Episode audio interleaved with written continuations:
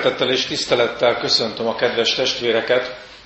Nagy örömömre szolgál, hogy második alkalommal is itt szolgálhatok a kedves testvérek között. E helyről is köszönöm nagy tisztelet úrnak, gondok úrnak, presbitereknek és a gyülekezetnek a meghívást. Pünkösdi előkészítőnknek az alap igéjét fogom olvasni, amelyet Pálapostól írt Timóteusnak, mégpedig ez a második levele hozzá, és ennek a levélnek az első részéből a hetedik verset hallgassuk meg.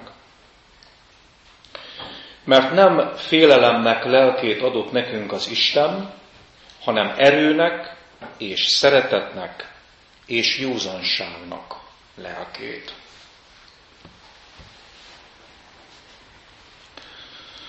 Kedves testvérek, felolvasott igénk először az idős szolgálata végén tartó Pálapostól szájából hangzott el, a fiatal és a szolgálatba belelépő Timóteus felé.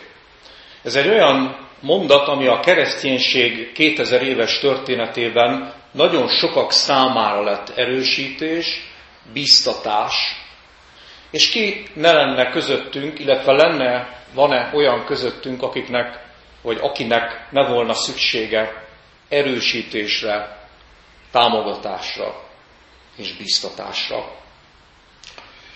Kedves testvérek, ez a Timóteus félénk ember volt. Tudjuk róla, hogy egy visszahúzódó fiatal ember volt, aki fizikumában sem volt egy túl jó kiállású fiatal ember.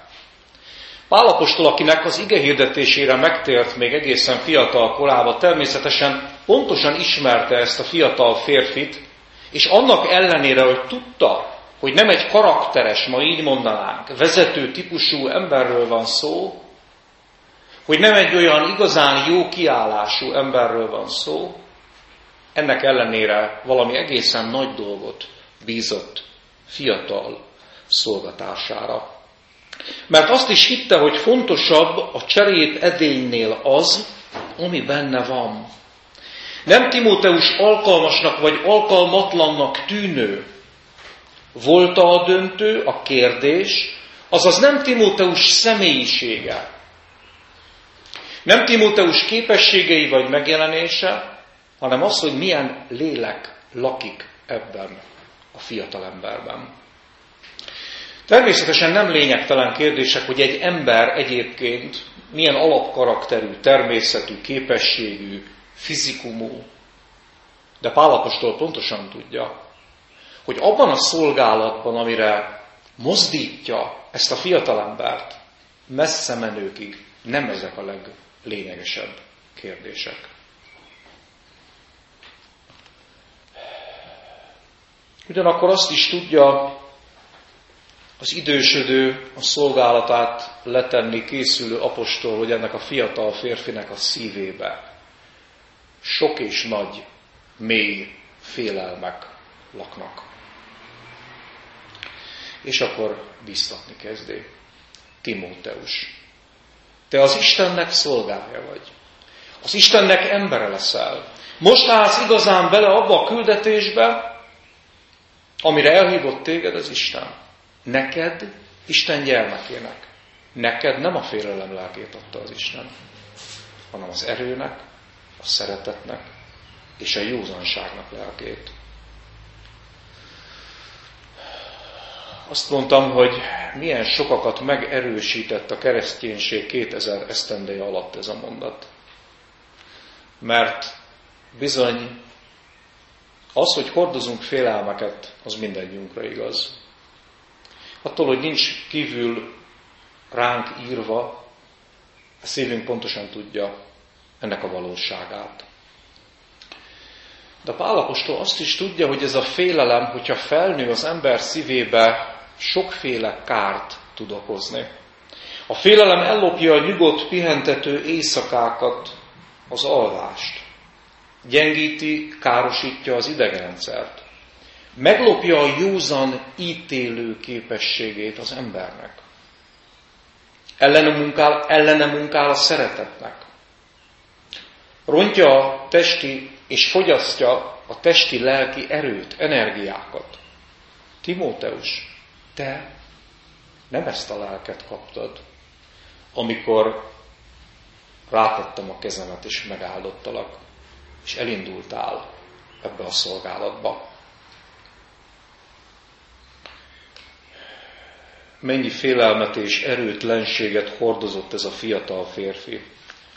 Amikor, ahogy mi is szoktuk, nézte a jövőjét. Amikor a mában kereste a holnap kérdéseire a választ.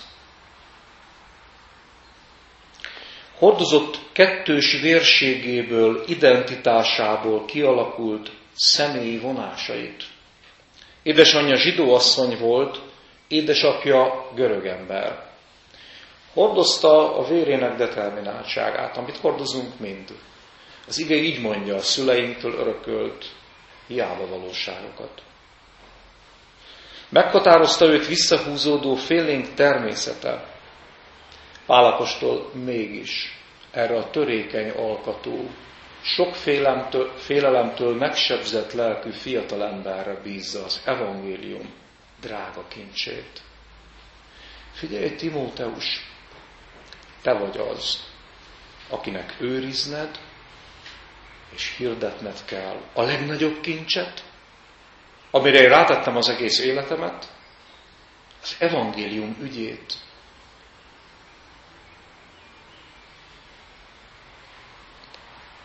Te leszel az, akinek egy ellenséges világban hirdetned kell a szeretet Istenét, szeretetlen emberek között is.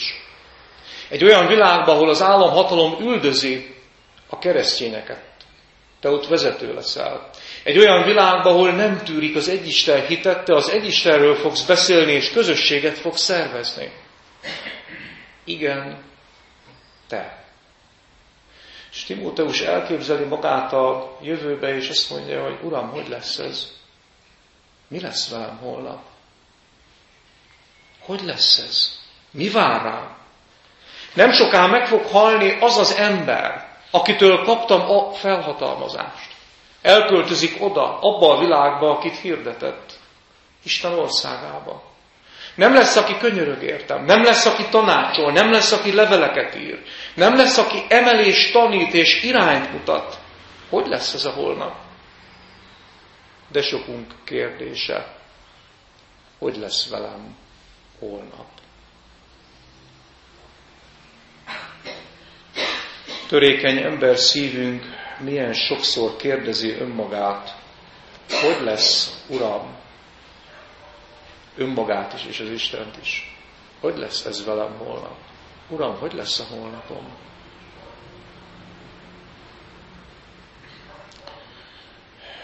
Mennyi mindent től félünk.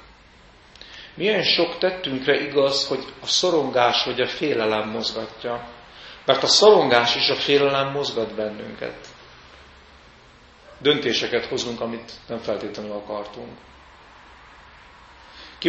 Kimenekülünk élethelyzetekből, mert nem merjük vállalni a vele járó konfliktust.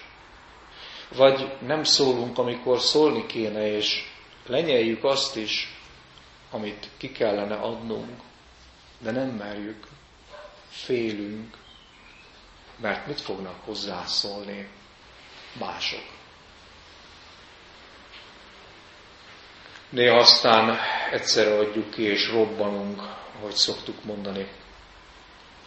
Félünk a kudarcoktól, kerüljük ezeket a helyzeteket, igyekszünk minden áron sikeresek lenni, vagy ha az nem megy, sikereseknek tűnni, mert a 21. században a sikeresek állnak. Félünk az elutasítottságtól, ezért igyekszünk tetszeni és tetszelegni, igyekszünk elfogadottak lenni. Néha úgy mosolygunk, hogy közben belül sírunk. Ó, mennyi-mennyi félelem kötözi az életünket. Van, aki fél szeretni, mert a szeretetben bizonyos önmeghalás van. A szeretetben szabad akaratomból való megnyílás van szeretetben én halál és önfeláldozás van. És nem szeretünk gyengék lenni, és olyan sokan nem tudnak megnyílni. De sokan félnek igazán szeretni, mert nem akarják vagy tudják kiszolgáltatni önmagukat a másiknak. És hordozzuk a félelmeinket a család tagjaink miatt, rossz kórházi jelentések, eredmények miatt, hordozunk félelmet a szeretteink, a gyermekeink miatt, a házasságunk drámái miatt, és mind félünk, rettegünk a haláltól.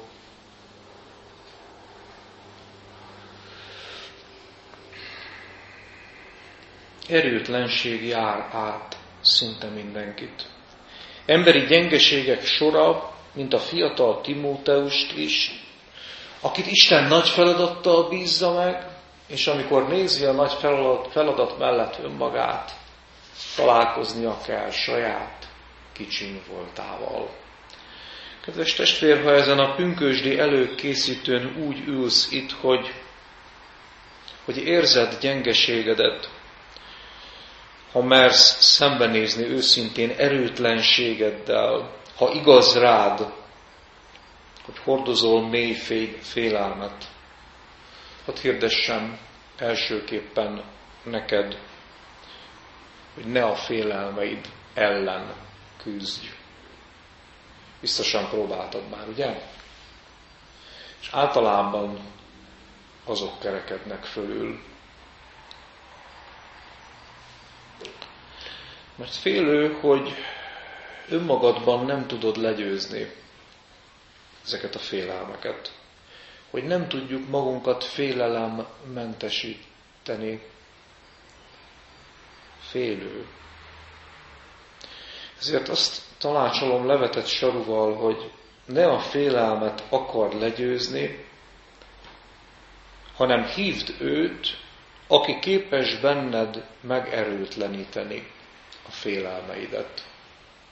Ez egy másik út. Az egyik egy becsületes emberi út ez pedig egy igei lehetőség, út. Gondoljatok egy pillanatra pünkösdre. Egy jeruzsálemi felházba ülnek a tanítványok, imádkoznak, félnek az államhatalomtól, ott vannak bezárkózva, és képtelenek legyőzni a saját félelmeiket. Tudják ők, menni kéne az emberek közé, csak hogy a félelem bénító, és nincs rá erejük, és nem tudják legyőzni. De amikor történik valami, hogy megjelenik Isten lelke, amikor beárad a Szentlélek ereje, akkor hirtelen ez az egész megváltozik. És olyan bátorsággal hirdetik a Krisztust, ugyanaz, hogy azon a napon, megtér három ezer ember.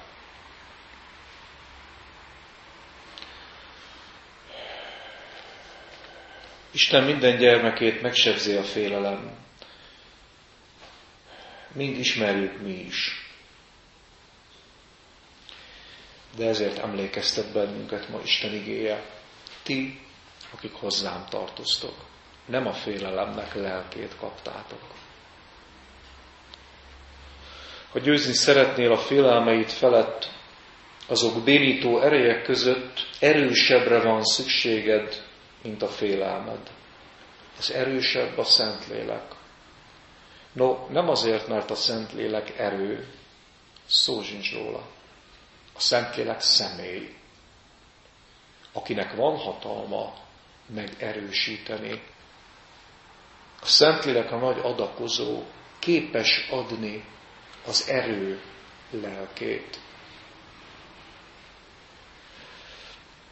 A 21. századi kereszténység itt Európában legalábbis, hogyha nyitott szemmel járunk, arról beszél, hogy elfogyott belőle az erő.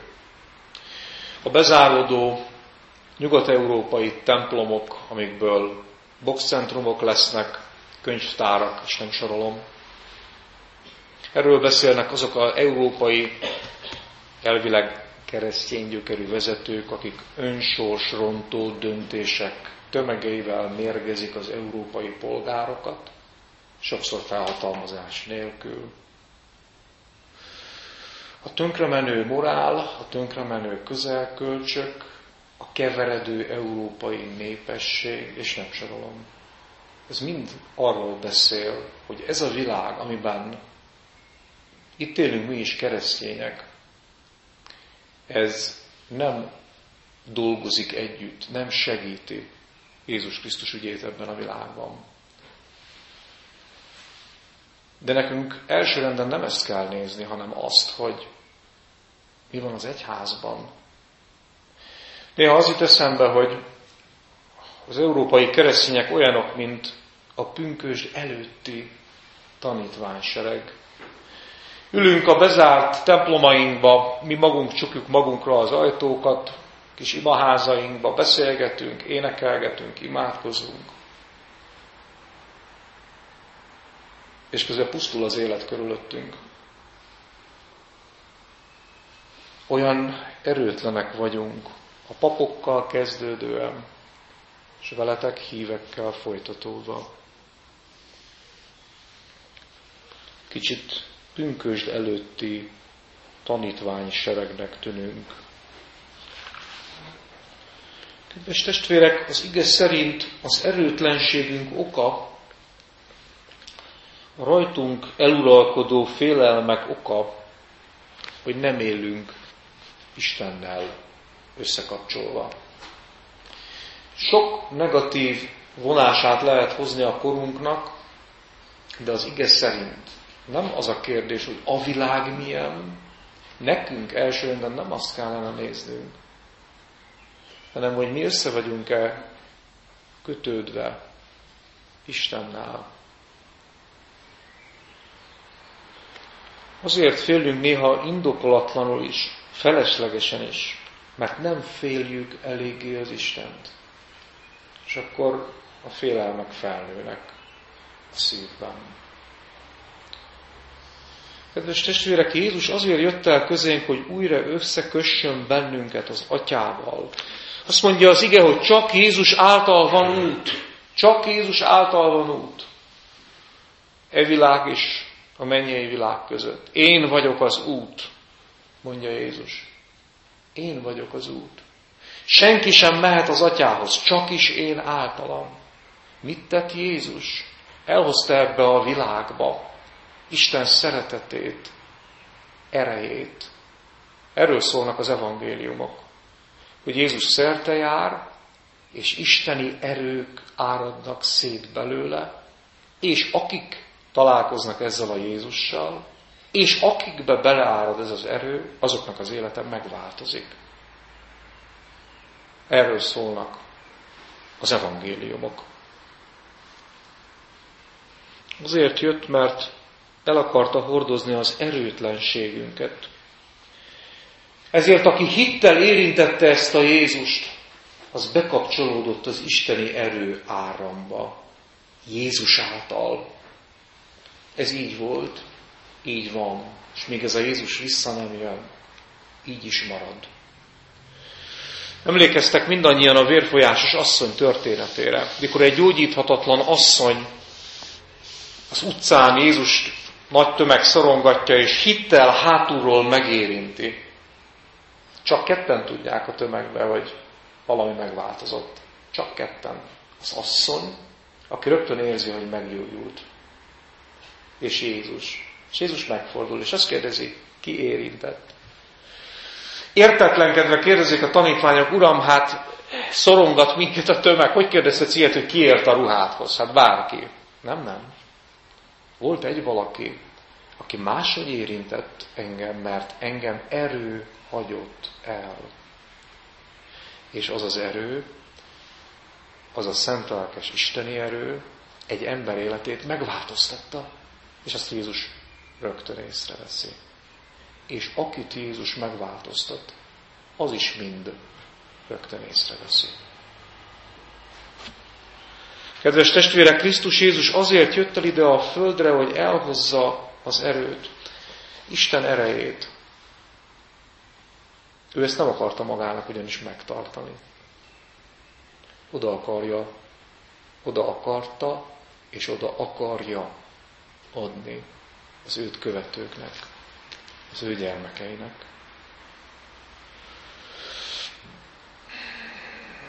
Jézusban Isten ereje érkezett el közénk, és ezt ő ki akarja osztani, át akarja adni. Amikor kiküldi az apostolokat a szolgálatra, akkor azt olvassuk, hogy erővel és hatalommal ruházza fel őket. És pünkösd előtt azt mondja a tanítványoknak,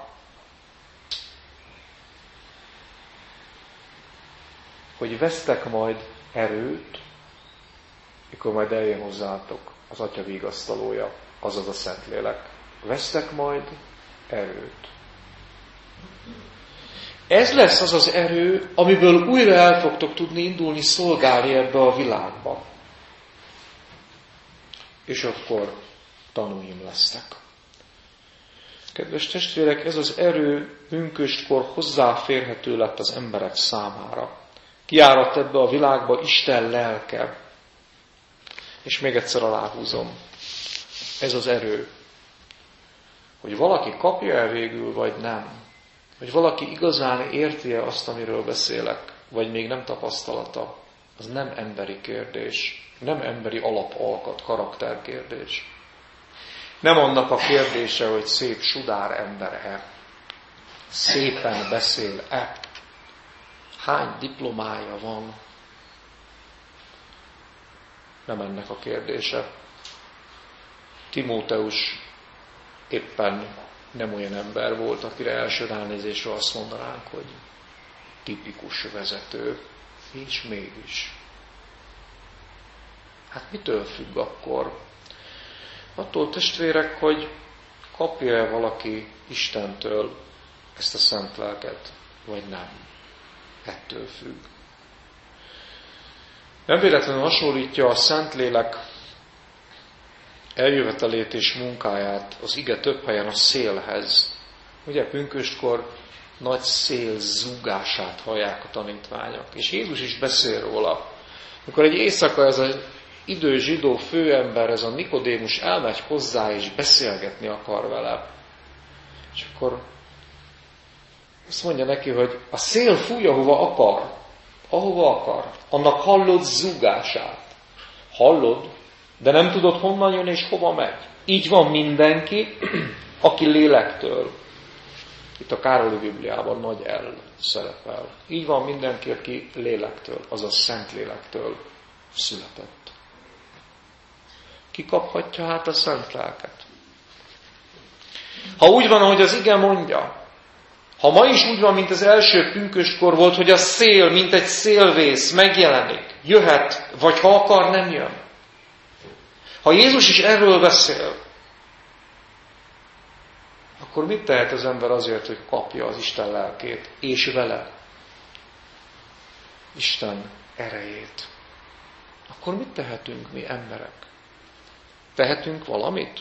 Ha a lélek szabad, jön, megy, ha akar kontinenseket ébreszt újjá, és ha nem jön, pusztul a kereszténység.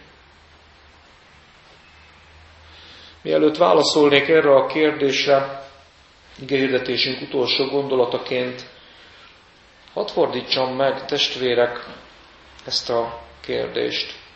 Kik voltak azok, akikben nem munkálkodhatott Isten gyógyító, tisztító, bűntörlő, megerősítő lelke ereje?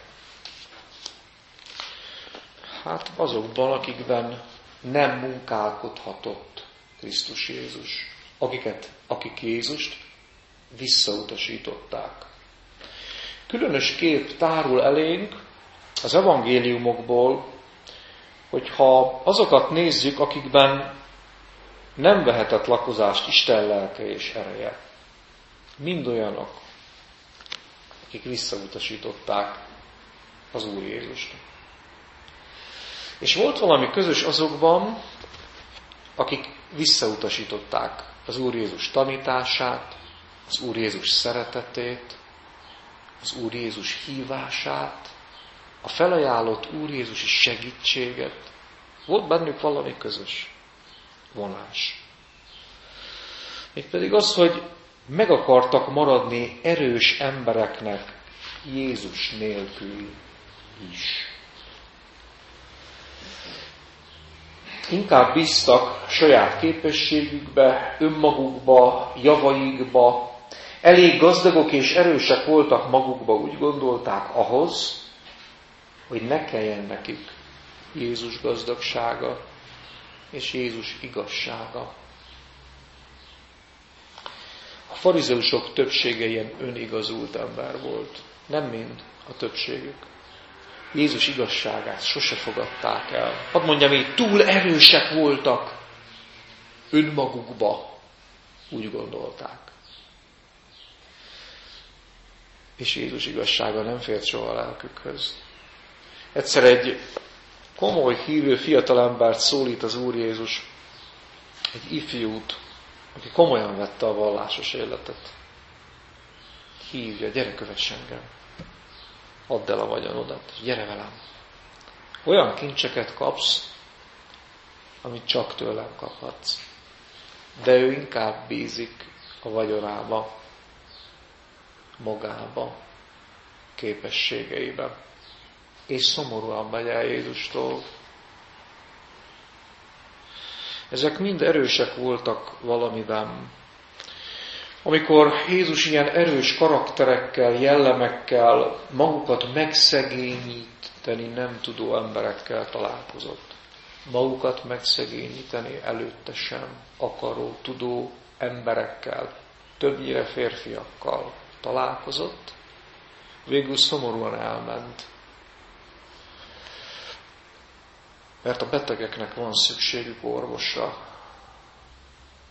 aki nem úgy látja magát, annak nem kell a Jézusi orvoslás. És Jézus szomorúan fordult el ezektől az emberektől, akiknek nem kellett. Mert Jézus jól látott, de nem úgy látott, mint mi, hanem szívekig nézett. Ezekről az emberekről is tudta mindről, hogy belül pont olyan törékenyek és megsebzettek, mint mondjuk a samáriai asszony. Pedig tudta mindegyikről, hogy olyan félelmeket és fájdalmakat hordoznak, mint a vérfolyásos asszony. Pedig tudta, hogy az igazság az róluk, hogy sír bennük egy éhes és fáradt kisfiú és kislány de ezeknek mégsem kellett. Túl erősek voltak. Biztosan észrevettétek, hogy a legtöbb keresztény templomban több asszony jár, mint férfi. Nem véletlen ez. Egy nő hamarabb képes arra, hogy legalább Jézus előtt vállalja a törékenységét, sebeit csődjeit, szégyeneit, gyengeségeit. A férfiak között több a büszke, amíg Jézus előtt sem szívesen megnyíló, magát gyengének nem mutató, sírni tudó. Azt kérdeztük, hogyan kaphatunk szent lelket, ha a lélek szabad. Azt is kérdeztük, hogy hogyan munkálkodhat bennem Isten ereje. Úgy testvérek, hogyha engedjük az erőtlen Jézust az erőtlen szívük közelébe. Jól mondja, pünkösdre készülve az erőtlen Jézust. Igen, igen, jól mondom. Azt a Jézust enged, sok félelmet hordozol, és hogyha tudsz igazán gyenge lenni előtte, azt a Jézust enged először a szívedhez, akit a Golgotán látsz. Aki engedte, hogy leköbdössék, aki engedte, hogy vasszajeket verjenek a kezébe, aki engedte, hogy üssék. Kinek mindenre lett volna hatalma és szeretetet lélegzett ki gyilkosaira is. Az igazi változás ott kezdődik egy ember életébe, amikor találkozik az erőtlen Jézussal, hogy aztán találkozhasson a minden hatalommal bíró, ma mennyiben az Atya jobbján ülő Krisztussal.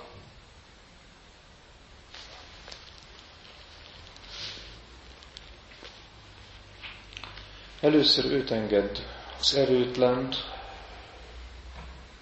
a félő szívedhez, amely erőtlen. Aztán találkozol majd az erőssel, aki mennybe van, a bűnt és a halált is legyőzte. Hát pünkös napján nem ez volt a prédikáció sorrendje? Nem így volt. Amikor három ezer ember megtér, az nem úgy kezdődik, hogy az erőtlen Jézus prédikálják először a tanítványok az embereknek? Hát dehogy nem. Péter arról a Jézusról kezd el beszélni, aki a halálig engedi magát gyengíteni az ember bűnös természete okán. Majd ezután beszél arról a Jézusról, aki legyőzi a bűnt és a halált is, és feltámad. Először a megsebzett embertestvérünk, a gyenge Jézus. Aztán pedig megismerjük az áldott gyógyítót, a minket megerősítő Krisztust is. Befejezem azzal, hogy amikor magunkat megerőtlenítjük, lehetőséget készítünk Isten lelkének, hogy minket csodálatosan megerősítsen. Amikor Jézus előtt átjár alapvető emberi szegénységem, törékenységem, amit nem szeretek megmutatni másoknak, mégis, amikor Jézus előtt átjár, és előtte nem festem át a dolgokat, hanem annak mondom a dolgokat, amelyek. Akkor utat nyitok Isten lelke előtt, és ha ő akar, akkor betér hozzám és megáld. A lélek valóban szabad, ha akar jön, és ha akar nem. A kérdés úgy hangzott, én mit tehetek? Ezt megtehetem. Ilyenkor a lélek jönni szokott.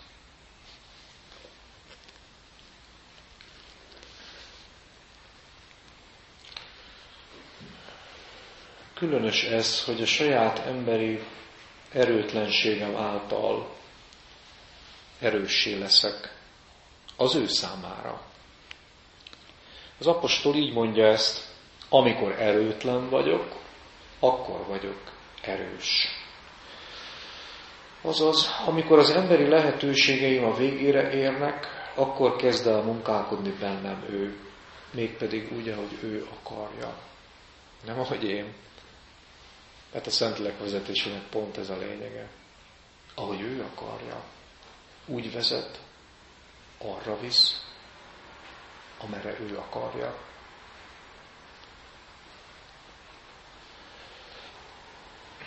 Amikor elég gyenge vagyok ahhoz, hogy átadjam a vezetést, amikor elég erős vagyok ahhoz, hogy képes legyek meggyengíteni magamat tudatosan, Isten előtt, akkor kezd el rajtam keresztül megmutatkozni egy más erő. Nem a férfiúnak indulatja, hanem a Krisztus ereje. Elkerülök az útjából, én, Takaró Tamás, hogy ő áradjon.